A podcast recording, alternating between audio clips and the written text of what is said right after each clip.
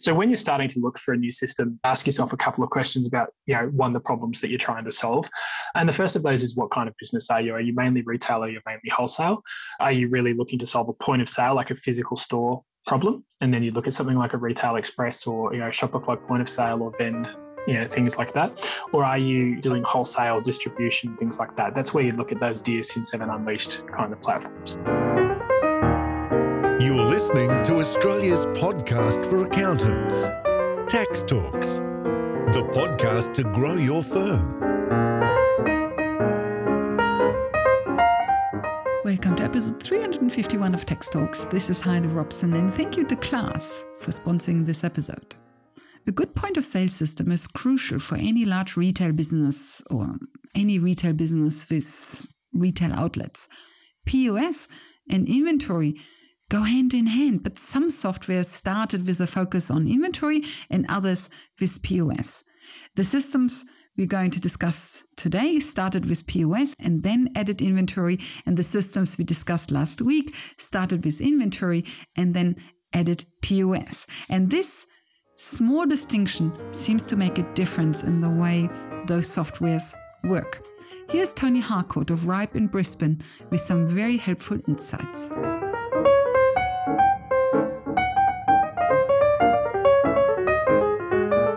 Question Retail Express.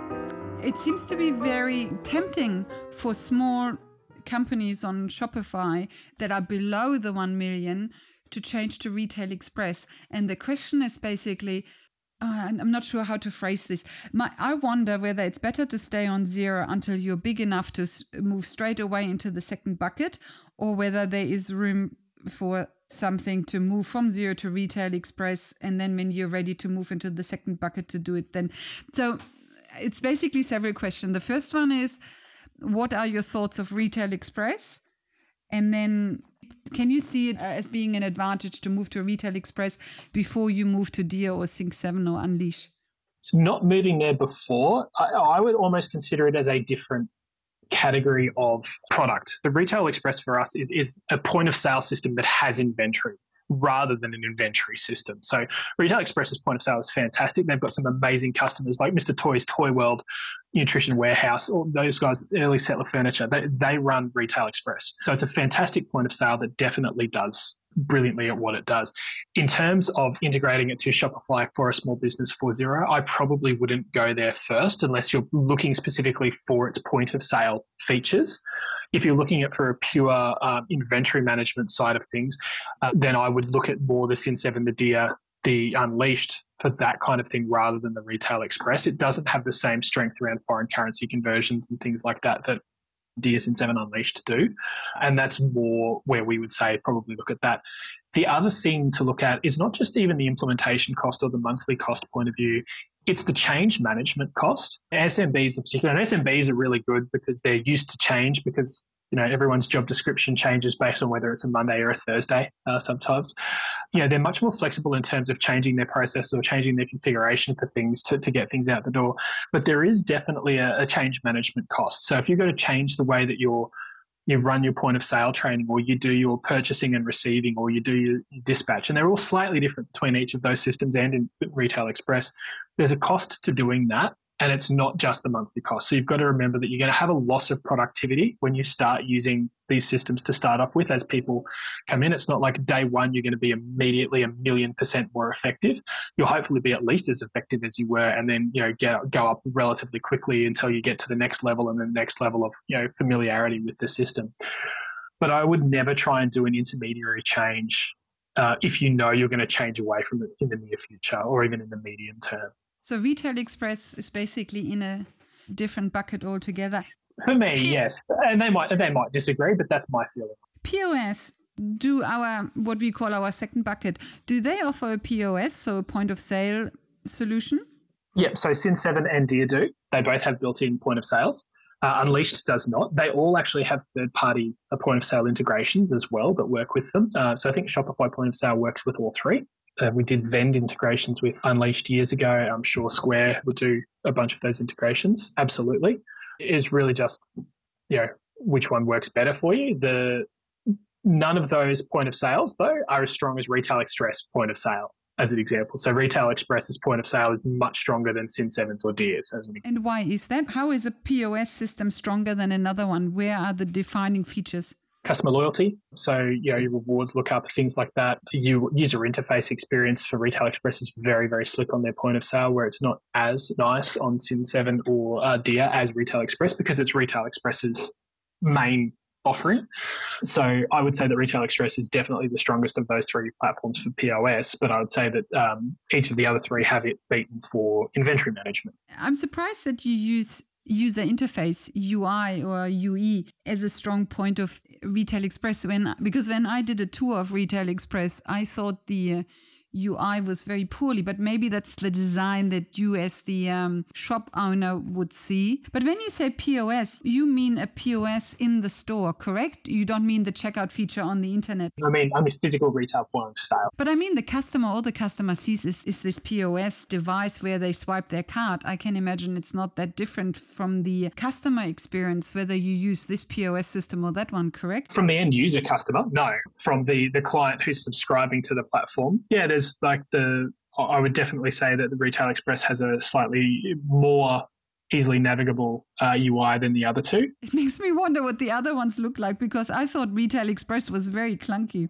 No, from the point of sale point of view, I think Retail Express is quite good, but from the inventory management side of things, I don't think it is. Okay, good. So you mean POS in the store when the um when Mary comes up to buy a bike or a bed or something like that, when the cashier is looking at it from the cashier's point of view, yeah. I think Retail Express has a prettier user interface than the other two. They're all usable. I just think that it's a, a very you know they've got different strengths, right? And and Retail Express was built as point of sale first and added other features later, whereas Cin7 and Dear were built as inventory management first and added point of sale as an add on to that. So it's really just where their initial function was when Mary comes to the counter to buy a bike, of course, it then just gets scanned. So as long as it just gets scanned and then Mary swipes her card, it really doesn't matter which system you use. Mary, do- Mary doesn't know or care. Yes, exactly. And the um, store manager also just basically scans the barcode. And so that's pretty mm, straightforward as well. It doesn't matter which POS you use. I can imagine where the user experience is then different is when Mary comes back and is not happy and wants to exchange the bike or something.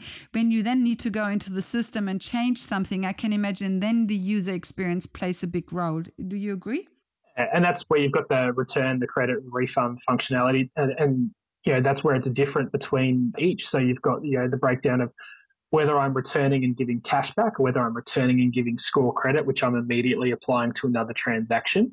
Uh, and that's the kind of stuff that Retail Express does really well. Uh, and Cin7 okay. does that slightly better than Dear. Uh, just And that's just my opinion. It's, it's the minutiae that you're getting into at that point in time. You go, well, yeah, how many times a day does that happen? It doesn't matter so much which POS system you use when it's just a pure scan and then scanning the credit card. It's more when there is an issue, the customer returns a product or wants to exchange a product, then the user experience for Retail Express is stronger than the uh, softwares that we have in the second bucket. Probably slightly. The only other thing that I'd say is that, uh, for example, Dear Point of Sale doesn't allow me to pay for something and then not pick it up right then. So it doesn't allow me to sort of like pay and take it later, whereas Cin7s will do that, Retail Express will let you do that. Yeah, it's literally down to that level of, yeah, this this one has this particular feature and the other one doesn't. So that was POS, where Retail Express is stronger. But if inventory management is an issue, then our second bucket is stronger. So it really comes down to is POS your big pain point or is inventory management your big pain point? And my gut feeling is that for most retail stores or any commerce stores, inventory management is a much bigger issue than POS. Would you agree? Yeah, for I mean, for most of the ones that we see, I mean, like you know, Retail Express is is you know very much targeted those multi uh, format stores. You know, where you've got Toy World, you know, um, you know, Matchbox, Forty Winks, those kind of things, where you've got multiple outlets all over the country running the same you know product lines, things like that.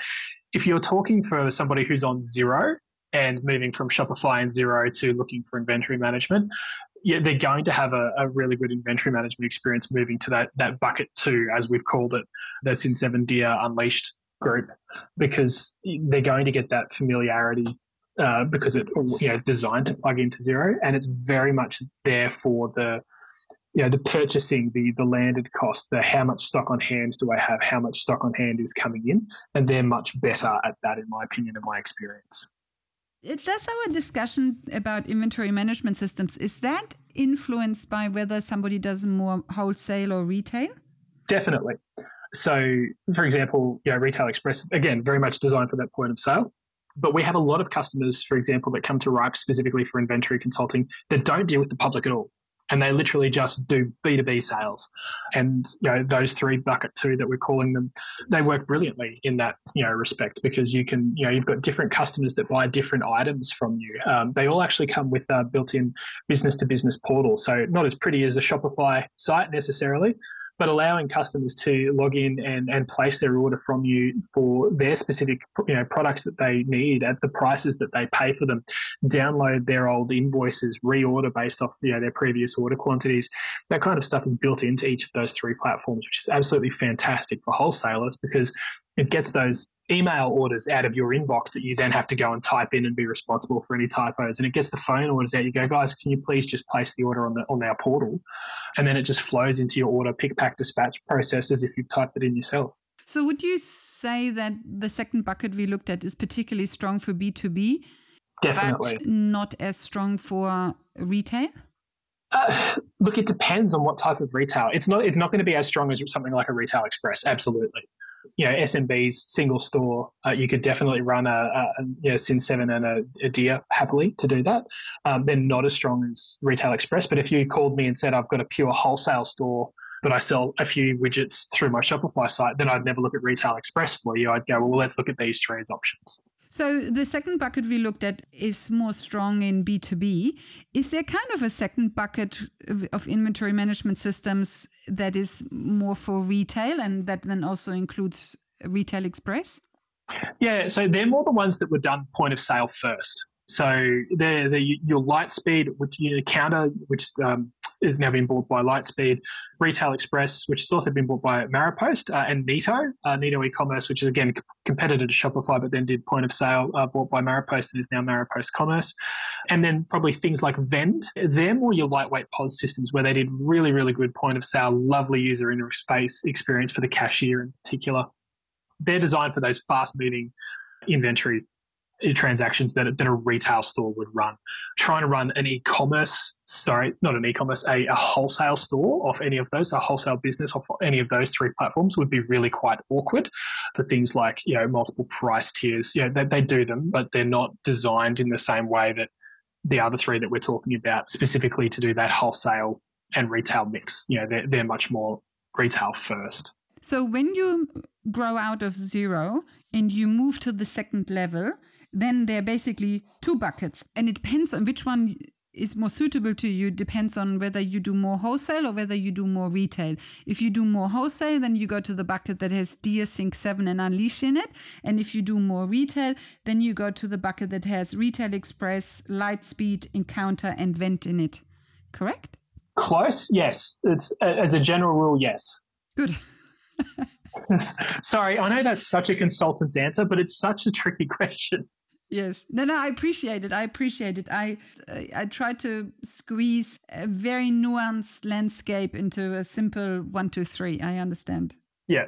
It's like giving generic tax advice, right? It depends on everything else that you've done. What structure have you got it in? What's what's your ultimate exit strategy? Who are your, your ultimate beneficial owners? Every piece you, of advice you give depends on everything else that's going on, because otherwise you'll give some advice which is perfect for this situation, but absolutely terrible for this one. Yes, you know, I appreciate that. And then just quickly touching on the third layer, which is the ERPs. For those, it doesn't really matter whether you do more wholesale or whether you do more retail, because each of these ERPs is pretty much custom designed to your processes anyway. Yeah, very much. And, you kind of self select into those things where any of the platforms that we've talked about, Cin7, Neto, Dear, Unleashed, Kounta, Retail Express, whichever one that you want to pick, they will do somewhere between 85 and 99% of things that you want done. They'll do them really well. They do them the way that they do them, though. When you need to go to that ERP solution, though, is when you have a business problem that cannot be solved by the out of the box element, or there are things that you require that they can't do, and you're willing to pay the extra for them because it will cost more. It's a longer implementation timeline. It's a it's a higher ongoing cost. Or where you've got multiple entities trading with each other. So where you've got quad accounting entities, where you've got you know I raise a purchase order from one, which automatically generates an invoice in the other, and things like that. Um, that's much much neater in things like NetSuite, Microsoft Dynamics, SAP B1 uh, but you pay for that as well. So that's when you're sort of self-selecting out of the what we would almost consider the SMB space into the you know the sub enterprise is probably what I'd call those. You just mentioned an inventory software that's called Nido, uh, Nido. Neto, Neto. Oh, Neto. It's now called Maropost Commerce. It's a Brisbane uh, software founded by Ryan Murtagh uh, a few years ago. A great e-commerce product that does e-commerce uh, point of sale and, and basic inventory. It was picked up by Maropost Commerce in 2021. Okay, so that goes into our retail bucket. More into the retail bucket, yes, absolutely. More Okay, of a direct competitor Shopify. And do you spell that N E T O? It's what it used to be called. Sorry, I've been in the industry too long. It's now Maropost Commerce. Okay, and Maripost is M A R A and then post. M A R O. Okay, and Vent, which is another software in our retail bucket, that is V E N T, correct? V E N D. Ah, V E N D. Okay, like vendre in French. Yeah, or as in the verb to sell. Yes. Yeah. Yeah, yeah, but in French, correct? Yeah. Do they have a French background that they used the French word? No, Oh, it's, well, no, a vendor is one who sells. Ah, yes, of course. is a verb who sells. It's a New Zealand product. Oh, yes, of course. And we also have the vending machine. I mean, Yeah. yeah, yeah, now makes perfect sense. Good. Okay, so we have Maripost and Vent also in the um, retail bucket. Now, going to ask you something, and I think I already know what your answer will be. I was going to ask you whether, if you kind of try to, we have these three layers. Xero is the bottom layer, then we have these two buckets eh, on the second layer for retail and wholesale, and then we have the ERP in the in the third layer. And I was going to ask you what rough turnover thresholds you usually would see people moving from one to the next. And my gut feeling was that you would stay on Xero and possibly Shopify up to a million. Then from a million to roughly up to 100 million, you would go into the second bucket. And then when you go over 100 million, you probably are ripe for an ERP system. Is it possible to make this very rough? estimate or would you say the turnover has nothing to do with it it depends a lot more on number of locations number of sales channels uh, fx you know number of products yeah, I, would definitely say it's it's more the complexity rather than the you know dollar sale volume. Like if I'm selling you know widgets that are hundred thousand dollars each for some reason, for example, like I could theoretically do you know hundred million dollars a year straight out of Xero for that. I'm just selling you you know this product. I'm only selling ten thousand of them a year, whatever. It's not a huge complexity. But I might have a $750,000 a year business that's got three staff members but has six locations because I've got two third party logistics warehouses. I've got an integration to David Jones who places their orders via EDI, uh, and I have a small Shopify site. You literally might make that you know jump to what we would call bucket two straight away, even though you're below that million dollars, because not having that system, which might cost you ten thousand dollars a year plus a ten thousand or twenty thousand dollar setup, for example, might cost you eighty thousand dollars a year to get extra people on to handle the paperwork. It's almost when you've either outgrown the complexity variables of each system, or when it's going to cost you more in administrative overhead to stay with what you've got at the moment. So turnover has nothing to do with it No, I mean, and that's the that's the funny thing. We genuinely have people on the same system. We like Cin7 is the one that I've been dealing with longest. Personally, I've been with Cin7 partner since 2014. I've probably been an Unleashed partner about the same time, but I know Cin7 a little bit better personally. Although Ripe has you know, better, way better Unleashed experts than me, but. We've got clients on that that are literally doing six hundred thousand dollars to ones that are nudging a hundred million. They use exactly the same platform. Now, obviously, they use different parts of the platform. They you know have different cost bases for that. If you said, you know, can you find me a solution that, you know, 10 years ago, if you said, you know, I've got a business between 600,000 and 100 million dollars, what platform should I use? There's no chance that anything would do it all together. But that's one of the brilliant things about the Xero ecosystem is, you know, Xero plus a couple of add-ons can actually support that size business these days. Can I share a thought with you and pick your brain on? I think you can look at it like on one side you have real life, and on the other side you have software. And yes. as long as the two kind of work together, it's fine. You can stay on the software you you need. And when that starts having more and more cracks and doesn't really work, you know, more and more things fall off the wagon and you spend more and more time trying to fix things, you know, then it's clearly not working and you need to look at how to fix the setup. And I think then you basically have two options. Everybody will then think, yes, you need to upgrade your software.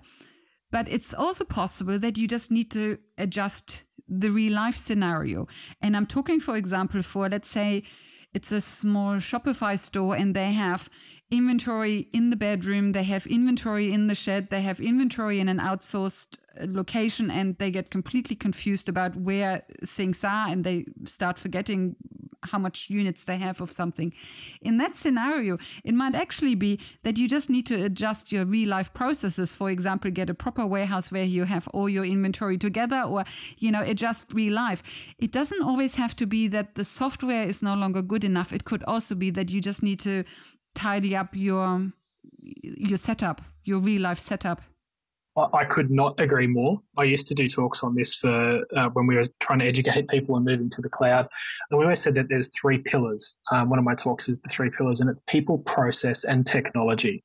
You know, most people can pick the right uh, technology. You know, you've got a feature set, you kind of can make that work within your real life then it's about you know what you're talking about there is is doing getting the process right like using that you know whether it's moving everything to one location or setting up a clean warehouse or using a you know, third party logistics tool to do that you know, getting that process for using that technology right that's that's phase two the third phase where it breaks down is often the change management, and that's getting the people to do that process on the technology. So, if you can't get the people to do the process on the technology, it will all fall down. But yeah, any one of those three things can be addressed as part of that project. It could be a technology change, it could be a process change. Sometimes it can be a people change. You know, for example, we have so many clients who leave their part.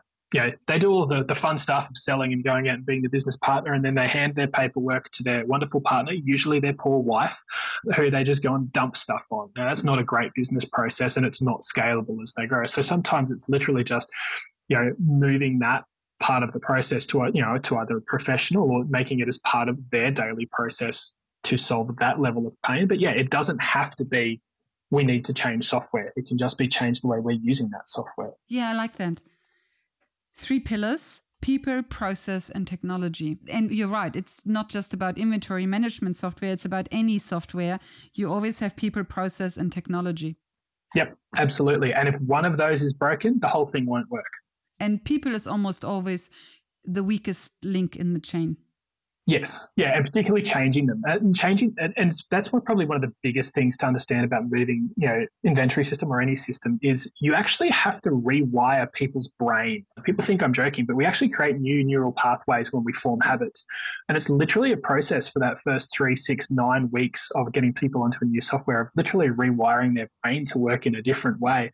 Uh, and that's what I talk about when I talk about the cost of change management. And, and people really do reject that. If somebody's done something the same way for 30 years and that's the way they do it, because that's the way they've always done it, you definitely have that struggle to try and, you know, moving people across to a new way of doing things. And how many weeks does it take to form a new habit? I think it's six weeks or nine weeks. They say somewhere between six and nine. I think it depends on the person, and I think it depends on how many times you do it. But um, yeah, I think yeah, uh, that wonderful repetition of something is is is the, always the best way to go about it. Okay, so to be safe, let's say it takes nine weeks. So if you have been able to do a new process for nine weeks, you are probably have buckled it down. If you didn't, I'd be worried. it's, it's we're talking inventory here. It's buying stuff, selling stuff, receiving stuff. it's but yes, you, you definitely try and get it better down in that nine week period. So when you're starting to look for a new system, and ask yourself a couple of questions about, you know, one the problems that you're trying to solve. Uh, and the first of those is what kind of business are you? Are you mainly retail or are you mainly wholesale? Are you really looking to solve a point of sale, like a physical store problem? And then you look at something like a retail express or, you know, Shopify point of sale or vend you know, things like that? Or are you doing wholesale distribution, things like that? That's where you look at those Dear Cin7 Unleashed kind of platforms. Then you'd start asking yourself detailed questions about how many product lines do I have? Do I need third party integrations? Which of these platforms support those third party integrations? Who are my customers? Who are my suppliers? Who are my price tiers? You know, who gets special prices on these things?